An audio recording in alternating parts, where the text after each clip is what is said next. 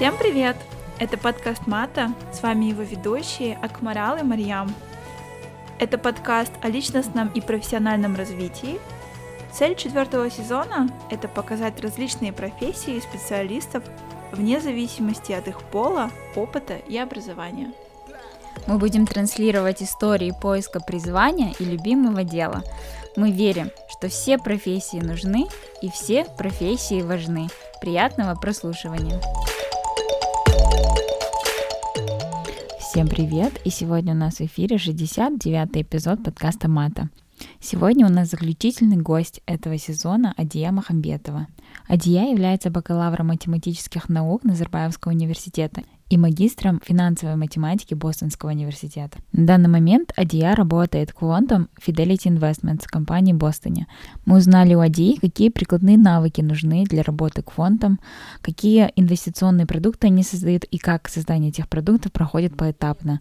А также Адия разобрала простым языком для нас очень много финансовых терминов.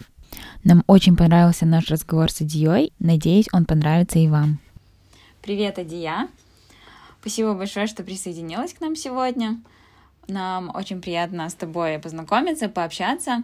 И сегодня мы бы хотели поговорить э, поподробнее и поспрашивать у тебя про твою профессию. А можешь, пожалуйста, для начала рассказать, кем ты работаешь, где ты работаешь и какое у тебя образование для наших слушателей, пожалуйста? Да, конечно. Спасибо большое, девочки, за приглашение. Мне тоже очень приятно. Надеюсь, что у нас э, с вами подкаст, эфир получится увлекательным и полезным для ваших слушателей. Расскажу про себя немножко. Эм, изначально я из города Астаны, и эм, всю свою жизнь я изучала математику всегда. Мне очень сильно математика нравилась. Я окончила э, физмат, э, ниш физмат в городе Астана, затем училась э, в Назарбаев университете, тоже по профессии математика, изучала прикладную математику, статистику. И уже когда я э, оканчивала программу бакалавриата, для себя я решила, что я хочу получить магистратуру в более узкой специальности. И изначально выбирала между биостатистикой и финансовой инженерией, финансовой математикой. И в конце концов, в общем, выбрала финансовую математику, э, приехала в Бостон, окончила программу Бостонского университета и получила работу в инвестиционной компании, которая называется Fidelity Investments. У них вот как раз здесь в Бостоне находится головной офис. Сейчас я занимаюсь quantitative equity research, то есть um, занимаюсь математическими исследованиями в, на рынке акций. Uh, работа очень увлекательная, um, каждый день она меняется, то есть есть такое выражение student of the market, то есть каждый день ты являешься студентом маркетов, а, что-то новое для себя а, усваиваешь на ежедневной основе. А, ну и самое главное то, что напрямую используешь методы, математич... методы статистические, методы программирования, математического моделирования в финансах. Хорошо, спасибо. Нам вот интересно в твоей профессии очень важно иметь образование в точных науках, то есть как минимум, наверное, нужно иметь магистратуру и желательно иметь докторскую степень. А можешь, пожалуйста, побольше рассказать про тех людей, с кем ты работаешь, например, в твоей команде, mm-hmm. и э, насколько именно наличие э, тех степеней превалирует в вашей команде и вашей компании? Mm-hmm. Это отличный вопрос, и, наверное, то, что меня привлекает в профессии квант, это как раз-таки то, что у нас работают люди с э, очень разными бэкграундами, то есть Например, один из моих коллег, более старших аналитиков, он изначально работал в НАСА, то есть он был аэрокосмическим инженером, и проработав 5-6 лет в НАСА, он решил, что он хочет получить степень MBA и переквалифицироваться, уйти в финансы. Он проучился в Стэнфорде и по окончанию программы э, получил работу с Fidelity и пришел к нам как quant researcher. И вот уже прошло там 10-15 лет. Э, он сейчас один из ведущих квантов в нашей компании э, и мой ментор то есть я думаю, что мне очень сильно повезло работать с такими людьми и э, иметь доступ к их знаниям э, и, соответственно, быть их менти, да. Это очень важно. А, второй пример, допустим, будет мой коллега, который недавно ушел на пенсию. Он работал, он получил PhD в химии, и на протяжении там 15-20 лет он был професси- профессором химии в университете. И, соответственно, ему это наскучило, он решил тоже переквалифицироваться и перешел работать в Fidelity как квант. Есть, допустим, мой менеджер, а, который учился в West Point. Это одна из ведущих а, военных академий в Америке. То есть он закончил West Point, он пять лет служил в армии и тоже понял, что хочет работать в финансах, поступил на MBA, после этого присоединился к нашей группе и сейчас является моим MDR, а, моим директором. И, э, как вы уже поняли, у всех у нас очень разные бэкграунды. Допустим, 15-20 лет не было специализированных программ в финансовой математике или финансовой инженерии, поэтому зачастую люди, они изучали э, какую-то техническую степень бакалавра в основном, там, инженерия, а, математика, программирование, даже, допустим, химия. И получали либо докторантуру, либо какую-то специализированную магистратуру, и затем а, как бы переходили работать в индустрию и а, заодно учились, а, начиная работать в индустрии. Сейчас, например, намного проще стать квантом, то есть есть уже специализированные программы, даже на программе бакалавриата уже есть направление как финансовая математика. Этого 15-20 лет назад не было. Поэтому я соглашусь с тем, что, наверное, желательно и даже нужно, чтобы основное образование было техническим, то есть, опять же, там физика, статистика, инженерия, математика, компьютерная наука. Но это не обязательно должно быть что-то связанное с финансами. То есть э, финансы — это та часть, которую ты уже можешь изучить во время работы, либо которую относительно э, проще э, понять и изучить, чем, допустим, статистику или программирование. Я думаю, это очень похоже той ситуации, которая происходит в моей индустрии, mm-hmm. потому что я работаю в кибербезопасности, но образование у меня тоже в математике. И как раз-таки из-за того, что кибербезопасность mm-hmm. тоже такая же молодая индустрия, и там 15-20 лет тоже никто не учился, то есть э, есть нужда в том, чтобы у тебя просто был какой-то mindset, да, mm-hmm. то, что ты мог там технически думать, логически и так далее, но именно опыт в каких-то таких вот э, очень специфичных вещах ты просто набираешь уже по ходу работы, и я, э, аналогичная про ситуацию напомнила мне как бы мою. Да, я думаю, это, это хорошее сравнение. И в целом, эм, mm-hmm. мне кажется, получение образования в допустим, там, в математике или в статистике или там, в физике, оно столько много дверей открывает. То есть, если ты понимаешь техническую сторону вопроса, тебе намного легче применить эти знания, чем пытаться там, понять математику, когда у тебя уже есть работа. Я думаю, тут уже немножко сложнее. Спасибо большое за твой ответ, но я думаю, сейчас мы немножко углубимся в финансовую часть. Скажем так, в чем разница buy side или sell side, или, например, как твоя работа, Квантар, различается Fidelity Investments по сравнению, mm-hmm. например, с инвестиционным банком, как Goldman Sachs или JP Morgan? Да, это отличный вопрос. То есть, э, наверное, для слушателей нужно пояснить, что инвестиционные компании, они делятся на две большие группы, как Марьями сказала, да? Это buy side и это sell side. То есть эм, buy side в прямом смысле это сторона, которая покупает. То есть sell side — это сторона, которая продает. Э, допустим, э, sell side — это инвестиционные банки, такие как JP Morgan, там, Goldman, Citi и так далее. То есть эм, Зачастую это компании, которые, допустим, выводят приватные компании на IPOs, да, выступают как их там underwriters, и потом э, им нужно shares этой компании распределить до того, как случилось это IPO, то есть продать кому-то. И они выходят на такие компании, как моя, как Fidelity, на компании на buy side, компании, которые ищут эм, стоки для инвестирования, и, соответственно, начинают нам предлагать, допустим, вот эти вот IPOs, и э, происходит аллокация, аллокация shares, э, либо, говоря непосредственно quant, э, то есть на sell side э, квонты, они в основном занимаются либо риском, либо эм, деривативами. То есть их так и называют оценщики, либо рисковики. То есть э, оценщики, они оценивают производные финансовые инструменты, такие как там опционы, свопционы, свопы, деривативы и так далее. И, соответственно, после того, как они провели их оценку, э, fair value, да, они начинают их продавать по этой цене. Опять же, кому-то что-то продают.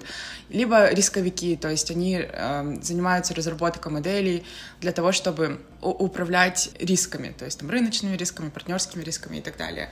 И опять же, например, э, мы на buy side являемся их консюмерами, то есть зачастую там какие-то модели у них тоже покупаем. Э, это работа кванта на sell side. Работа кванта на buy side. И что такое buy side? Buy side — это компании, управляющими активами, такие как вот Fidelity, допустим, или там BlackRock, Wellington. А, это хедж-фонды, там, Rentec, Two Sigma, и это венчурные компании и компании private equity. Насколько я знаю, квант в VC и в private equity не особо развит, хотя уже сейчас есть первые попытки как-то использовать математическое моделирование для для поиска наиболее перспективных маленьких там, приватных компаний.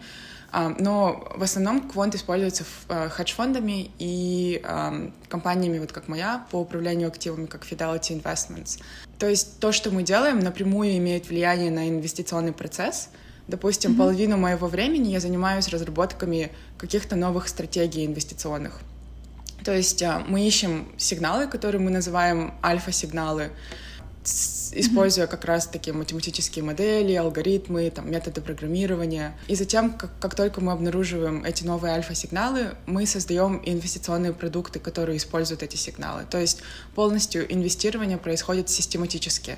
То есть основная идея в том, чтобы а, человеческий разум не был задействован в этот инвестиционный продукт. То есть мы разрабатываем mm-hmm. системационную модель, и, соответственно, эта модель э, в дальнейшем в дальнейшем времени, когда она выходит на маркет, она а, как, выбирает, в какие компании инвестировать, какие компании продавать.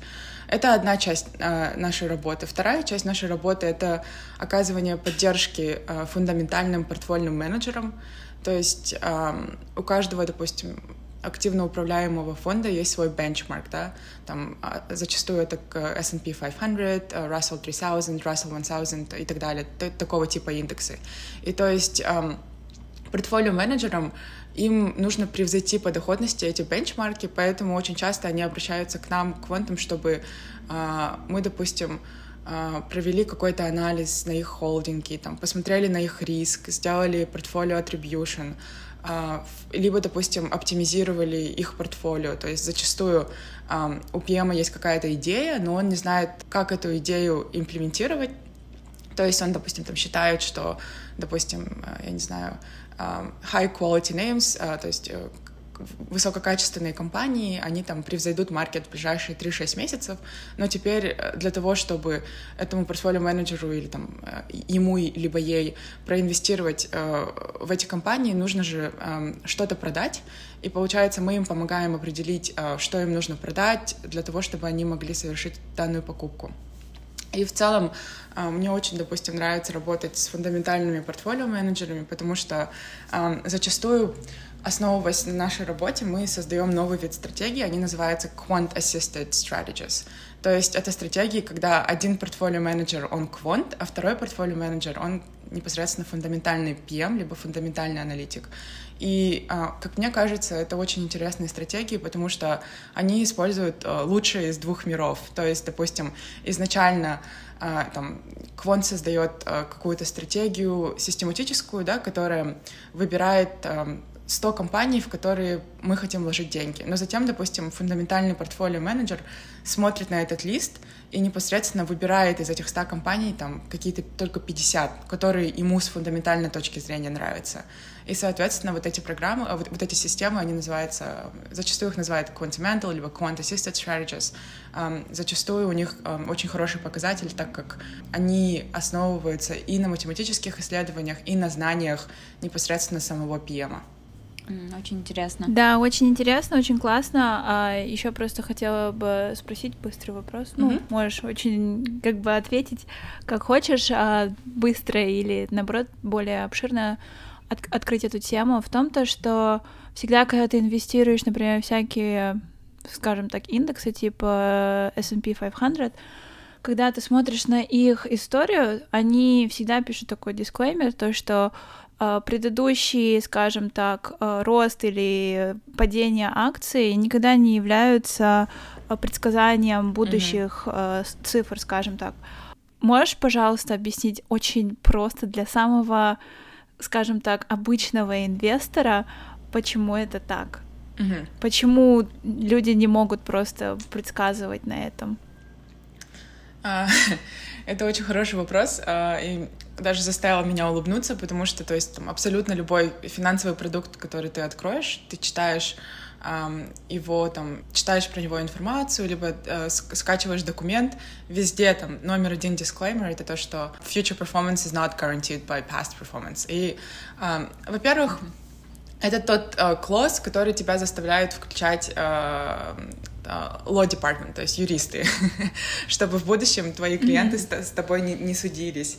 То есть э, почему нам нужно включать, почему нам нужно включать этот дисклеймер, потому что, опять же, зачастую есть, допустим, там звездные портфолио менеджеры, да, ты смотришь э, на их результаты там за 15-20 лет, и, допустим, средняя доходность их портфолио составляла, я не знаю, 13% или 15% или 20%, в зависимости от их маркета, то есть это там large caps или small caps и их бенчмарка несмотря на то, что там в прошлом у них средний процент доходности был 15%, нет никакой гарантии, что в следующем году, опять же, твой, твоя доходность будет 15%. И, к сожалению, немногие люди этого, это понимают. То есть они смотрят на все эти графики, на все эти чарты, и, конечно, на этих графиках там тебе показывают, если бы вы проинвестировали с этим портфолио-менеджером 10 тысяч долларов 15 лет назад, сейчас бы там эти 10 тысяч долларов были бы там, я не знаю, 100 тысяч долларов или 90 тысяч долларов.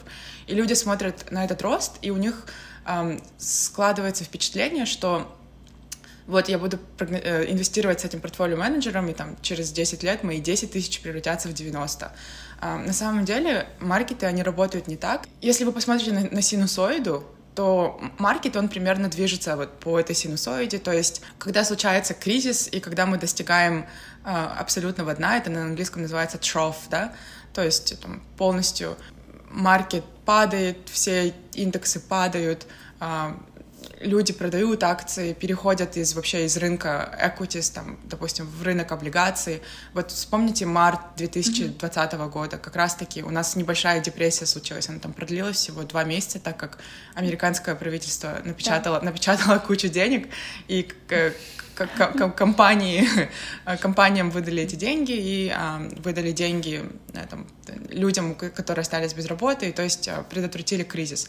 Но на самом деле, если я не ошибаюсь, по-моему, 23 марта 2020 года это вот был um, recent trough, то есть там послед, последний самый недавний день, когда мы вот как раз-таки маркет, он um, достиг дна. Потом идет... Упал Упал, mm-hmm. да, маркет упал. А, затем идет а, процесс роста, то есть а, вот то, что, то, что мы смотрим там с, с конца марта 2020 года. Опять же, а, маркет активно растет, а, набирает обороты, там все крупные индексы идут вверх, они опять же достигают all-time highs, и в какой-то момент этот рост уже начинает предотвращаться, и мы достигаем своего пика. И опять же, после того, как мы достигли пика, маркет начинает падать до тех пор, пока он не ударится, а, не найдет, как не ударится о, о, о свой троф.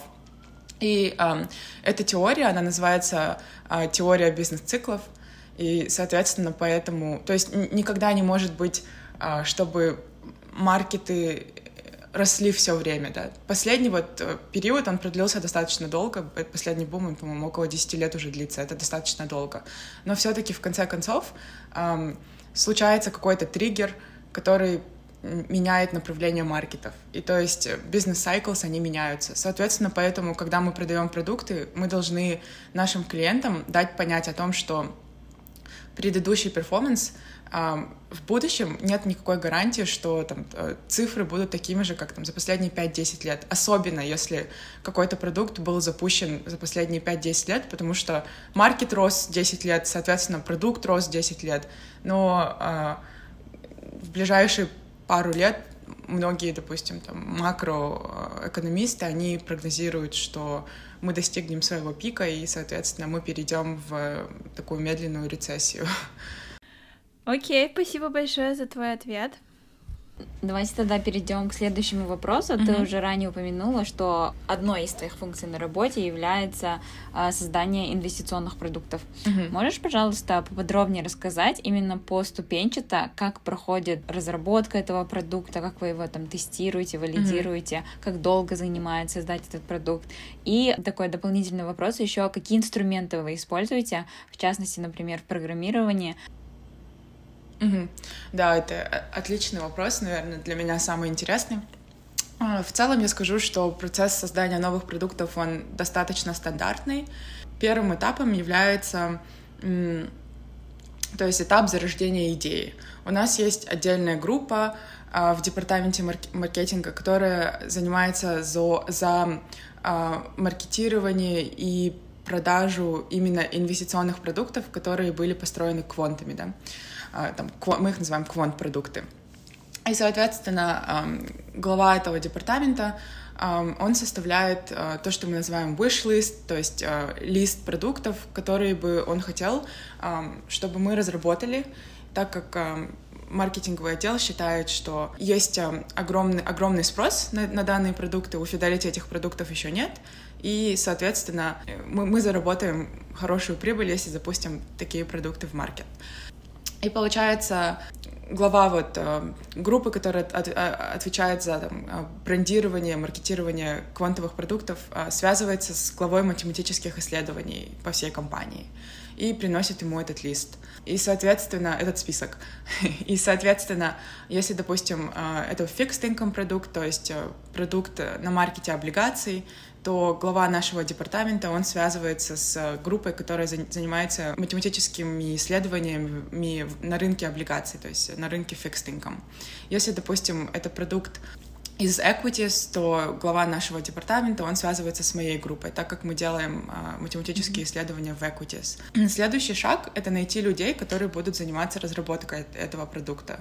То есть, допустим, мой MDR, мой директор, э, он знает нашу текущую занятость, он знает наш скилл-сет, и он знает, у кого какой интерес, и основываясь на этих трех элементах, он там определяет одного или нескольких человек, которые будут заниматься разработкой этой стратегии.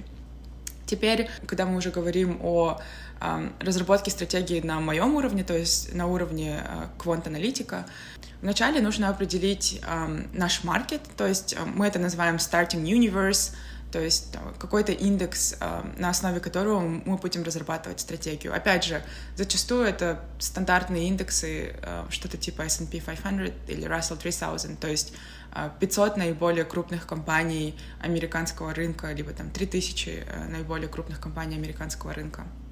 И, соответственно, когда вот ты уже знаешь свой маркет, ты начинаешь придумывать как протестировать этот альфа-сигнал.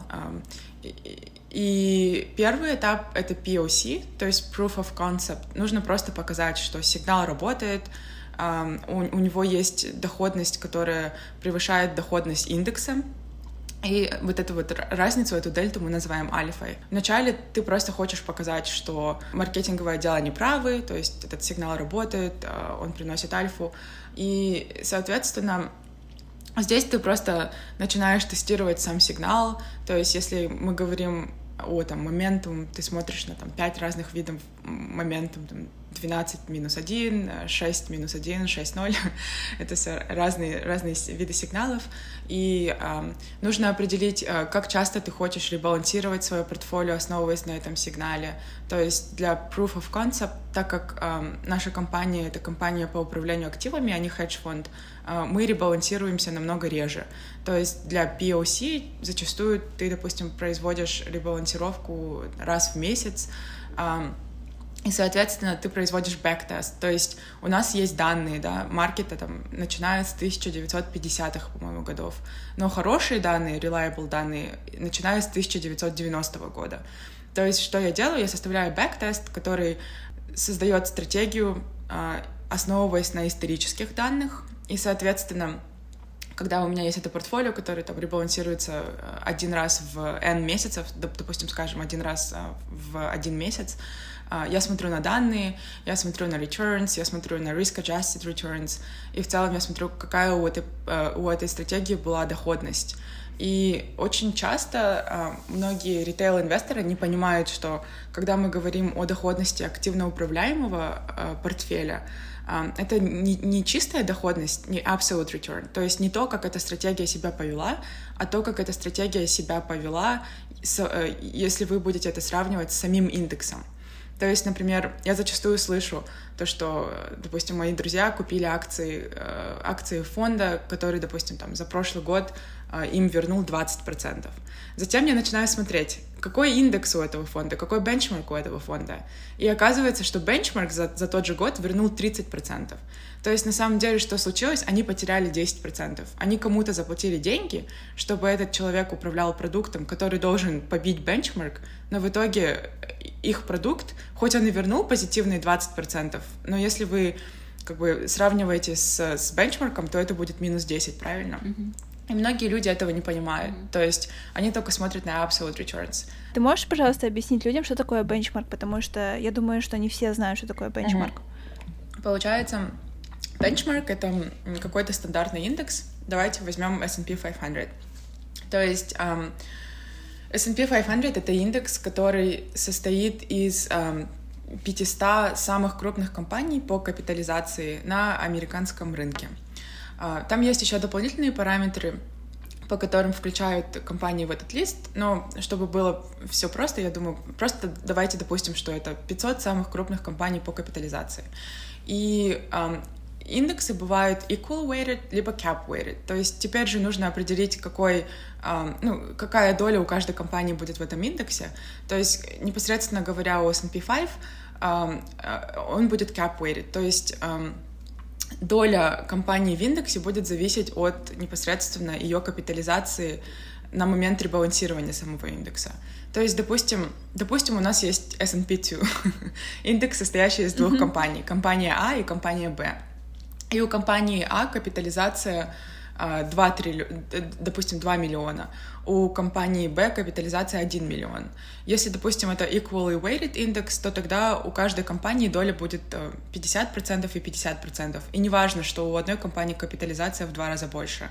Если это будет cap weighted индекс, то доля первой компании, у которой капитализация 2 миллиона, а, ее доля будет 66.7%, то есть две трети, а у компании B с капитализацией в 1 миллион ее доля будет там 33.3%, одна третья.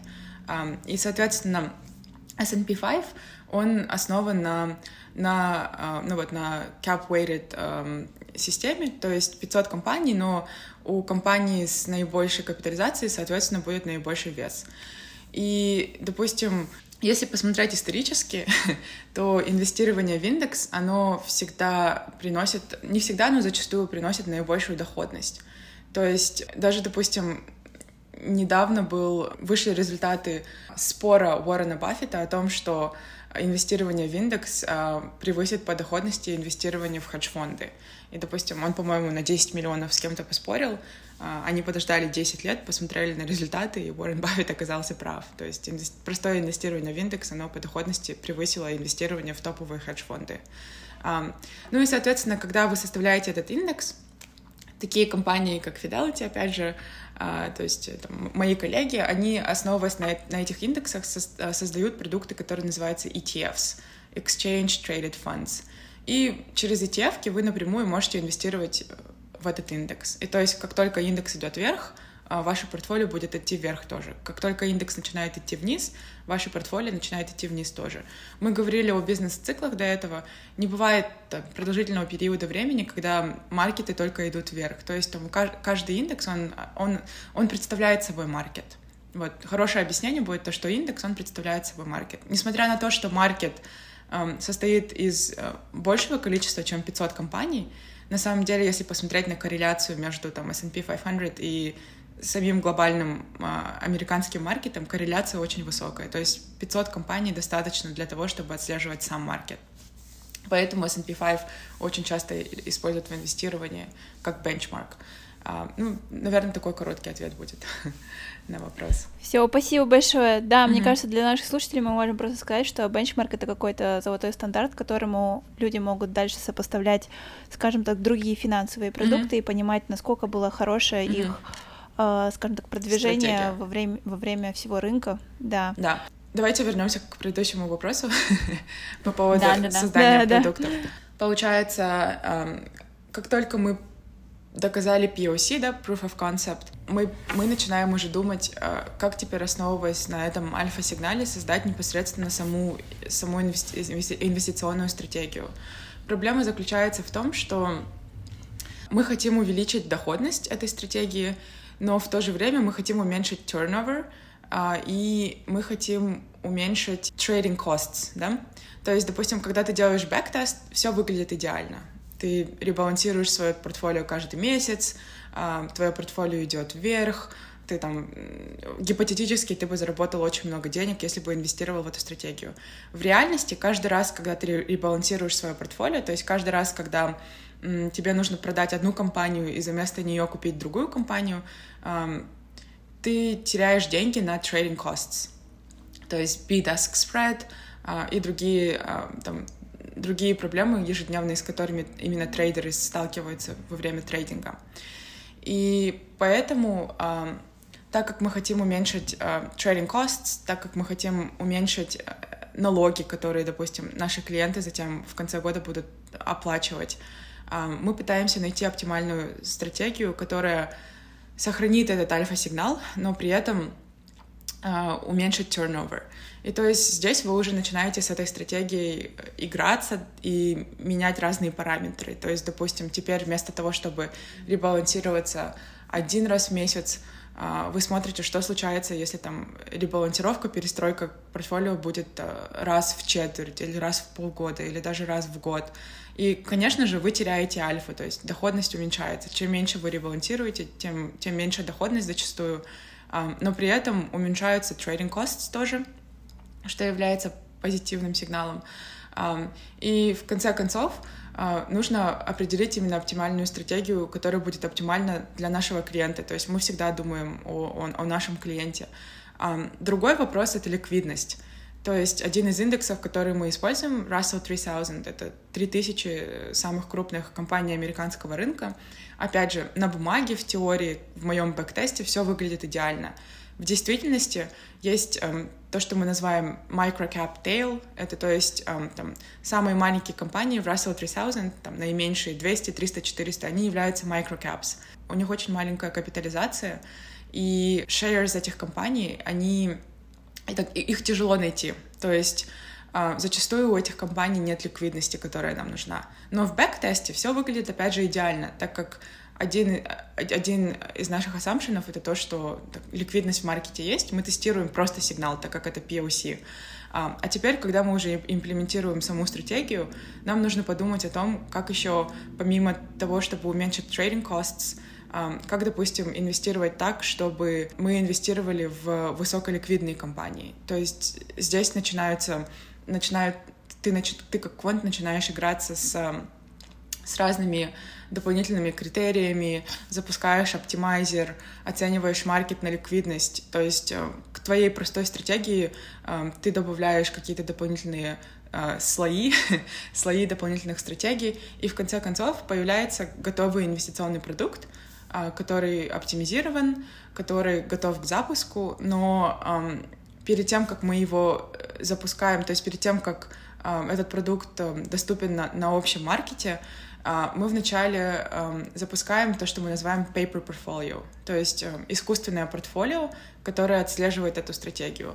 И зачастую это, это портфолио, оно симулируется, то есть на самом деле мы не торгуем с настоящими деньгами, но бывают случаи, когда, допустим, компания, менеджмент компании заинтересован в этой стратегии, и они тебе выделяют какое-то количество денег для того, чтобы эту стратегию отслеживать в реальном времени с настоящими деньгами. И этот период часто длится около 12-18 месяцев. Затем, кстати, это называется out of sample performance — то есть то, что мы тестировали, то, что мы делали наш backtest, это in-sample. Зачастую в in-sample все выглядит замечательно, но как только ты идешь out of sample, стратегия себя ведет совсем по-другому.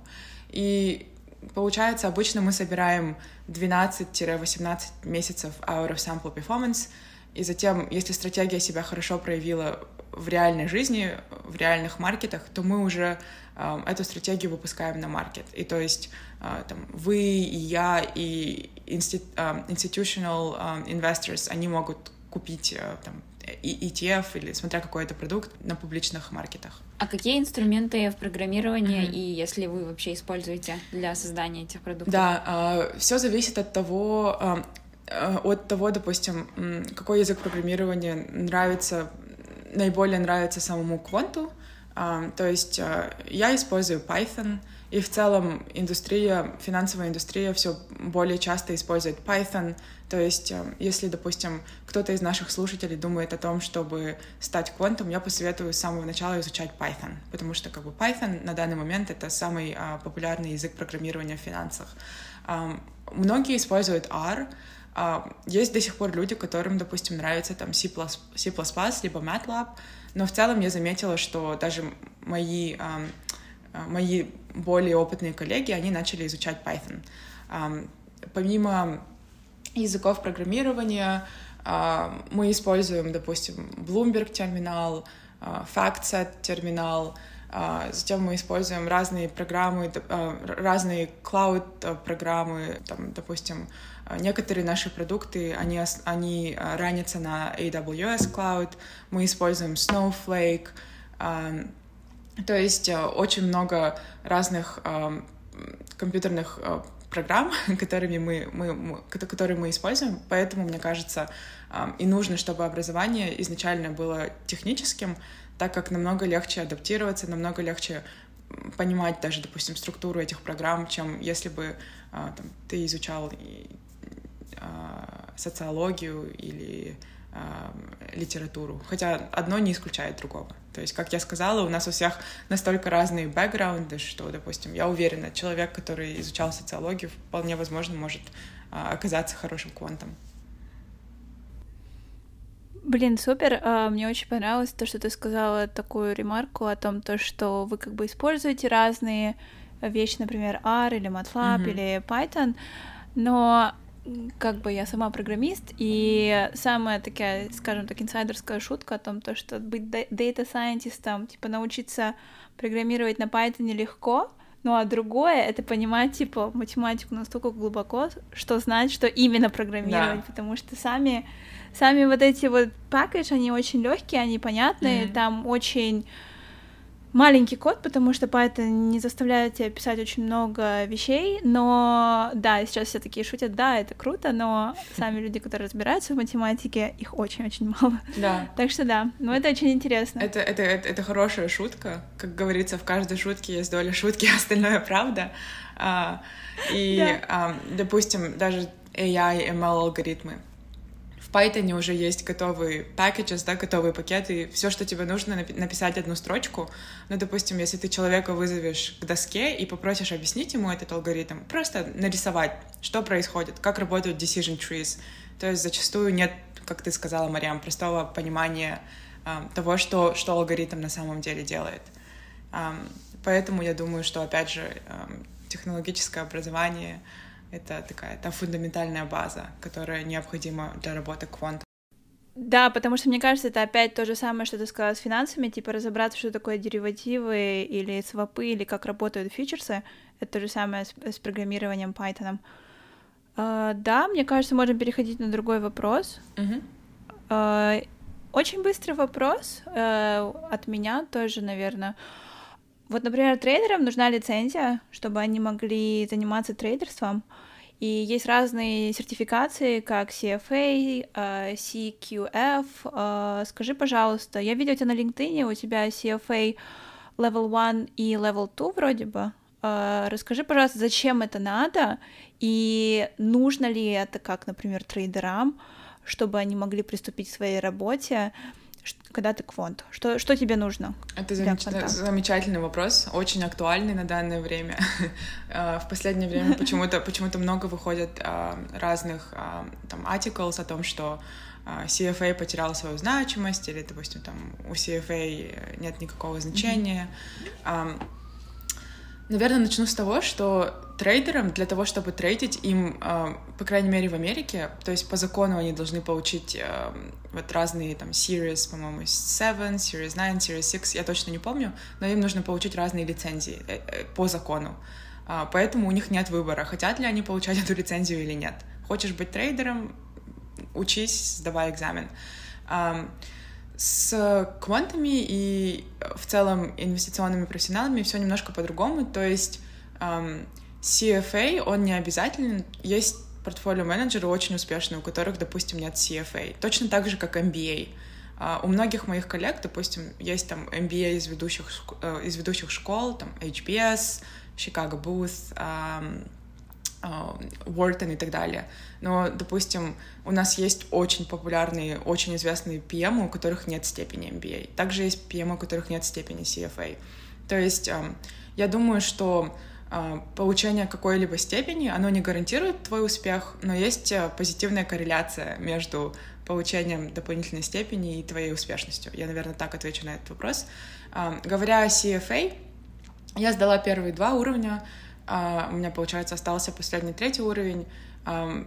Какого-то принуждения на работе или там какого-то реквайрмента не было для меня для того, чтобы я сдавала CFA. Я, наверное, больше это делаю для себя, так как все-таки в индустрии это считается пытаюсь подобрать политически правильное слово. как бы это считается хорошо, если у тебя на резюме есть, допустим, CFA. И эм, даже со стороны самих инвесторов зачастую ты доверяешь человеку, портфолио-менеджеру, свои деньги. И тебе нужно знать, что у этого человека есть необходимое образование для того, чтобы управлять твоими деньгами. И, допустим, очень часто, если не MBA, то CFA, они как бы являются на данное время такими двумя эквивалентами и, грубо говоря, двумя стандартами качества. То есть э, ты знаешь, что если человек закончил программу CFA, то как минимум он там, не знаю, два года своей жизни учился, готовился к экзаменам, э, сдавал эти экзамены, успешно их прошел. И то есть тебе уже не так страшно доверять этому человеку свои деньги. На самом деле в индустрии сейчас все меняется. Я вижу, что э, меньшее количество людей стали получать MBA. То есть, э, если, допустим, раньше для того, чтобы быть аналитиком, ты сначала шел в, на MBA, сейчас, допустим, ты можешь начать как то младший аналитик, associate, получить свой промоушен, начать как аналитик, и затем при желании там, и при наличии возможности стать э, портфельным менеджером. Я в целом скажу, что просто в индустрии считается очень престижным обладать CFA — и так как у меня сейчас есть возможность его сдать и есть время получить эту аккредитацию, я не хочу в будущем себя лишать каких-то возможностей, допустим, не получив CFA, но того, чтобы это был job requirement, такого нет, особенно среди квантов. А, это больше по, наверное, фундаментал части. Если ты хочешь быть фундаментальным аналитиком, то, а, конечно, CFA очень-очень желательно получить. Говоря о своем образовании, я упоминала вначале, что я законч... окончила программу магистратуры финансовой инженерии.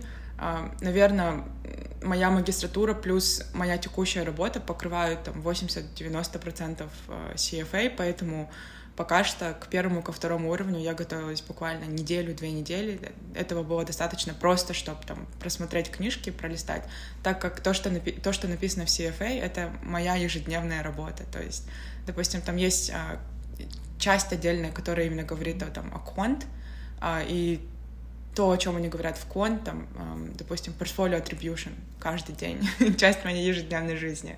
А, некоторые вещи, э, ты их уже знаешь, если ты работаешь в индустрии, поэтому намного легче сдать, сдать эти экзамены, получить аккредитацию. На самом деле, как мне кажется, CFA намного, допустим, он, он намного дешевле, чем программа магистратуры, и зачастую, как, вы, как только вы начинаете работать, э, если у вас есть желание, допустим, получить CFA, ваш работодатель, он полностью оплатит сам экзамен, э, там, подготовку к экзамену. И для тех ребят, которые хотят попасть в финансовую индустрию, я думаю, достаточно будет сдать первый уровень, оплатить самому и как только вы начнете работать, дальше уже ваш работодатель оплатит все остальные расходы. А, ну и в целом, как только ты начинаешь работать, ты понимаешь, вообще тебе этот CFA нужен или нет. Среди моих многих знакомых, когда мы там учились э, в, на, на программе, многие сдали первый уровень просто для того, чтобы у них на резюме был, был интерес в CFA, да. И когда они получают... Потому что очень часто um, HR, они смотрят на твое резюме, и они ищут uh, строчку, которая бы говорила там интерес в CFA, либо там уже сдал CFA уровень 1. И то есть ты проходишь вот этот начальный скрининг. Но у меня есть друзья, которые получили свои работы, и после того, как они уже получили работу, они поговорили со своим менеджером, и им напрямую менеджеры сказали, что второй, третий уровень можешь не сдавать, нам это не нужно, не теряй свое время на это, лучше там пройди какой-то там курс по, допустим, AI slash там ML моделированию. А, поэтому я думаю, что не нужно переживать и заранее сдавать все три уровня, там два года своей жизни терять на CFA. Сдайте первый уровень, начните работать, получите работу, и дальше вы уже обговорите со своим менеджером, нужно ли вам продолжать или нет.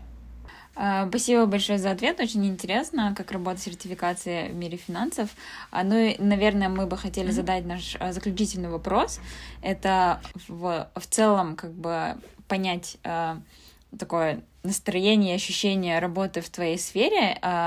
Вот насколько она подвержена стрессу и а, какой у тебя обычно график работы, и как бы, наверное, цель тут понять, можно ли иметь баланс, ну, life, а, work-life balance uh, с твоей профессией, либо же очень много овертайма и так далее. На самом деле, это очень интересный вопрос. Я считаю, что уровень стресса и уровень подверженности стрессу зависит от того, управляешь напрямую деньгами ты или нет, так как портфолио менеджеры, их компенсация напрямую зависит от доходности э, портфеля под их управлением. Поэтому, соответственно, как только твой портфель, твое портфолио начинает э, терять свою доходность, ты понимаешь, что и твоя компенсация уменьшается вместе с э, доходностью твоего портфеля. Разница между фундаментальными портфолио менеджерами и quant-портфолио менеджерами в том, что фундаментальных портфолио менеджеров у них есть возможность производить trades, э, производить trades на ежедневной основе. То есть, э, если, допустим, market начал падать, и либо там что-то изменилось в фундаментальной истории Фейсбука. Например, сейчас очень много новостей про Facebook, и за последний месяц э, сток Фейсбука сильно упал в цене. У портфолио менеджера фундаментального есть возможность э, в любой момент отреагировать и э, произвести транзакцию. Когда ты квант портфолио менеджер, у тебя нет этой возможности, так как э, наши стратегии систематические, и у нас есть расписание, когда мы ребалансируем свой портфель. То есть, допустим, если ребалансировка происходит там раз в месяц или там каждую неделю или там раз в четверть, а, и Facebook находится в твоем портфеле, но при этом фундаментальная история у Facebook меняется, ты не можешь проактивно ты не можешь проактивно произвести транзакцию, чтобы в своем портфеле, в своем портфеле отразить там фундаменталь... изменения в фундаментальной истории Фейсбука. И, соответственно, с этой стороны, мне кажется, как раз, как раз-таки ты начинаешь немножко переживать, то есть, так как у тебя нет возможности, опять же, там, а, активно отреагировать на изменения в маркете. Но, с другой стороны, вот систематическое э, инвестирование, оно убирает оно убирает компонент э, человеческой ошибки, да, human error, и именно человеческих эмоций. То есть зачастую кажется, что там маркет э, стал падать, и мы переходим э, в бизнес-сайкл, сайкл сменяется, но на самом деле это оказывается какой-то там э, ежесекундный блип, и, допустим, маркеты опять продолжают свое движение вверх. Поэтому есть свои плюсы, есть свои минусы. По поводу work-life balance — Зависит, э, в какой компании ты работаешь. То есть в индустрии есть компании с очень плохой репутацией. Особенно среди хедж-фондов. Есть очень много хедж-фондов, э, у которых репутация плохая. Э, у них высокий turnover, то есть там средняя продолжительность работы в этих хедж-фондах составляет год или там полтора года, что ну, непосредственно показывает о постоянном выгорании среди сотрудников. И поэтому когда я искала работу, для меня было очень важно, чтобы компания, в которой я работаю, у нее была хорошая репутация, а, чтобы люди, с которыми я работала, были как бы там reasonable, то есть хорошие, доброжелательные люди, чтобы а, я смогла найти менторов в этой группе, так как а, я верю, что менторство оно, это, это, это менторство является важным аспектом карьерного роста, поэтому а, мне всегда важно, чтобы люди, с которыми я работала, в дальнейшем могли стать моими менторами. И э, есть, допустим, сезоны, то есть в конце мая э, мои часы, у меня были бешеные часы по причине того, что э, несколько больших индексов, э, у них происходила их ежегодная ребалансировка, то есть там Russell индексы, они в конце мая э, меняли, э, как их, их портфолио менялось, и, соответственно, а, у нас было много работы, потому что очень много было заданий, реквестов от портфолио менеджеров, а, для, для кого э, Russell там 3000 или Russell 1000 является их бенчмарком.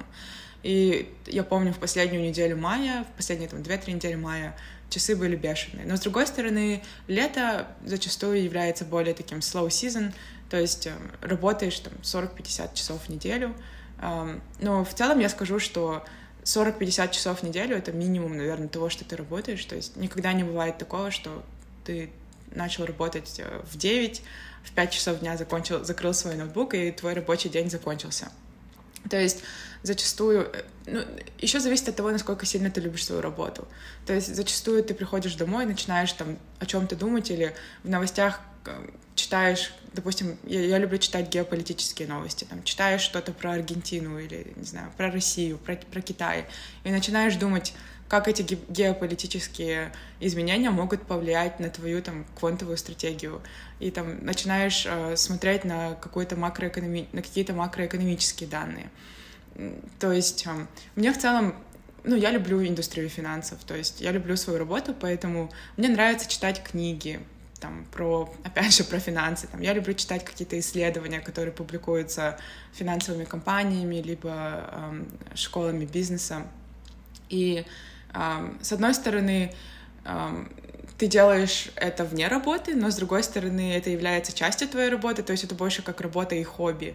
Поэтому тяжело, наверное, провести эту грань между тем, что ты делаешь для работы, и тем, что ты делаешь больше для себя, для наслаждения. А, особенно если включить а, подготовку к CFA как часть твоих рабочих часов, то я уверена, у любого там а, финансового аналитика, который готовится к CFA, у него будет, не знаю, 100-120 часов в неделю в те недели, когда он готовится к CFA. В целом, если бы я могла дать один совет, я бы сказала, не гонитесь за деньгами, гонитесь за знаниями.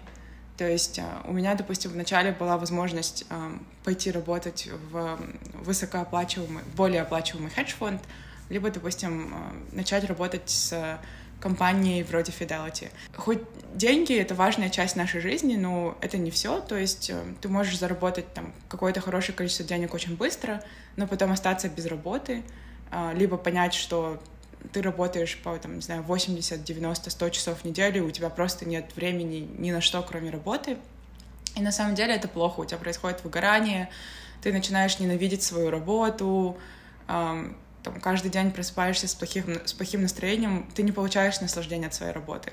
Мне кажется, в жизни должен быть баланс, и, допустим, э, в начале наших, нашей карьеры важно не сколько денег ты заработал, а сколько знаний ты получил. Поэтому всегда ищите компании, где вы сможете вырасти, и компании, которые будут приветствовать этот рост. То есть, допустим, мне очень нравится моя группа, мне очень нравится мой менеджер. Ты видишь, что эти люди заинтересованы в том, что ты вырос и достиг их уровня в какой-то день. И если нужна какая-то помощь, они обязательно помогут. И в целом в моей группе средний возраст, наверное, 45-47 лет. То есть я самый молодой аналитик в своей группе. И для меня это является плюсом, потому что, допустим, то, для чего им понадобилось 20 лет, я могу понять за 5 минут, просто потому что они мне говорят, они делятся своим опытом. И есть такое выражение, то что нужно быть самым глупым, э, самым, самым глупым в комнате. То есть э, я, наверное, соглашусь, э, очень плохо, когда ты самый умный в комнате, хорошо, когда ты самый глупый, потому что э, ты видишь ты видишь возможности для роста, ты разговариваешь, ты общаешься с людьми, у которых больше опыта, чем у тебя. И, соответственно, ты растешь за счет этого общения. А, но когда ты уже самый умный там, в своей группе или э, среди своих коллег, то, соответственно, и возможности для роста становятся лимитированными.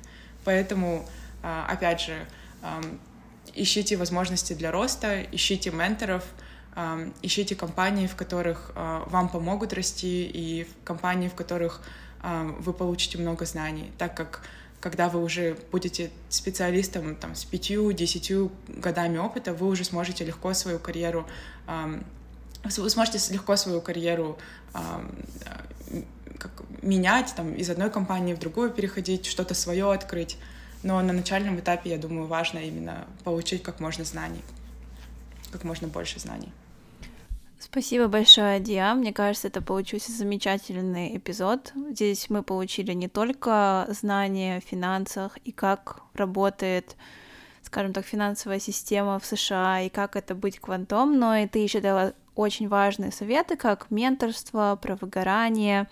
И это было очень интересно услышать именно из первых уст, потому что многие об этом говорят, но никто, скажем так, не все признаются то, что ну, мы все люди, у нас есть свои минусы и слабости. Я надеюсь, всем понравится этот выпуск, и если вы некоторые слова не знаете, я советую вам ставить на паузу, скажем так, или переслушать еще раз и прогуглить эти слова, потому что это очень важные вещи. И я очень рада, что есть такие люди, которые делятся, а особенно то, что я должна упомянуть, то, что Адия большая молодец в плане того, то, что она выстраивала свой путь с самого начала, то есть она уже задавала себе высокую планку, и честно, я не удивлена, то, что ты дошла до такой, скажем так, карьерной точки, потому что ты работала над этим, наверное, уже как бы в конце своей школы, в, начале, в начале университета ты просто шла по, по лестнице, и у тебя это получилось. Мы очень рады за тебя. Девочки, Мария Макмарала, спасибо вам большое. Я рада, что вы меня пригласили, и а, было очень приятно с вами пообщаться. И а, я надеюсь, что хотя бы одному или там двум вашим слушателям эта информация будет полезна. И я была бы рада, если бы а, все больше а, казахстанцев начинали mm-hmm. работать в сфере финансов, так как, к сожалению, я не очень много людей знаю, которые, допустим, работают в финансовой индустрии. Поэтому для меня было бы большой радостью, если бы там через 5-10 лет я узнала, что кто-то решил стать квантом, потому что он послушал этот, этот подкаст. А, больше, больше награды для меня не будет. Было бы супер. Спасибо тебе большое, Адия. Всем спасибо, что были с нами. На этом наш эпизод подходит к концу. Не забывайте подписываться на нас в социальных сетях и писать нам, если у вас есть вопрос, отзыв или предложение для эпизодов. До следующих выпусков.